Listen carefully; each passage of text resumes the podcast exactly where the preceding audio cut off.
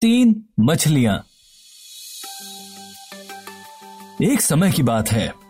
दूर घने जंगल में एक नदी में तीन मछलियाँ रहती थी, जो एक दूसरे की पक्की दोस्त थी।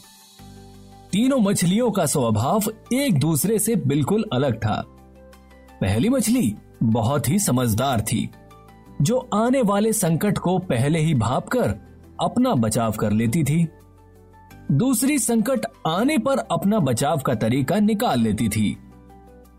और तीसरी थोड़ी लापरवाह थी, जो सब कुछ किस्मत के भरोसे छोड़ देती थी।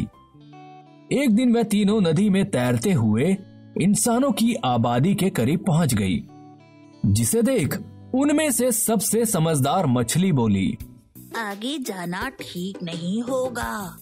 वहाँ मछुआरे जाल बिछाकर मछली पकड़ते हैं। हमें यहाँ से वापस लौट जाना चाहिए। तो इस पर तीसरी और लापरवाह मछली बोली। हो सकता है हमारे भाग्य में मछुआरों के जाल में फंसना ना हो। बात की सोचकर हम रुक नहीं सकते। और यह बोलकर वह आगे बढ़ती रही और मछुआरे के जाल में फंस गई।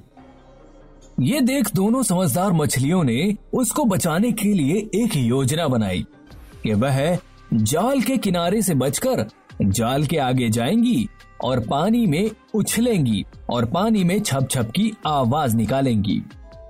उन्होंने ऐसा ही किया और बारी बारी उछलने लगी। मछलियों को उछलता देख मछुआरे को ऐसा लगा कि उसका जाल फट गया है, जिससे मछली निकलकर भाग रही है।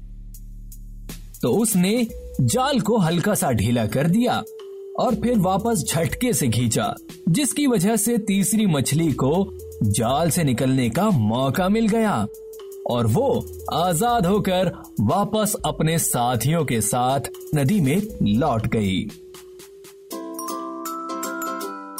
तो दोस्तों, इस कहानी से हमें यह सीखने को मिलता है कि हमें अपने भाग्य पे कम अपनी बुद्धि और समझदारी पर ज़्यादा भरोसा करना चाहिए।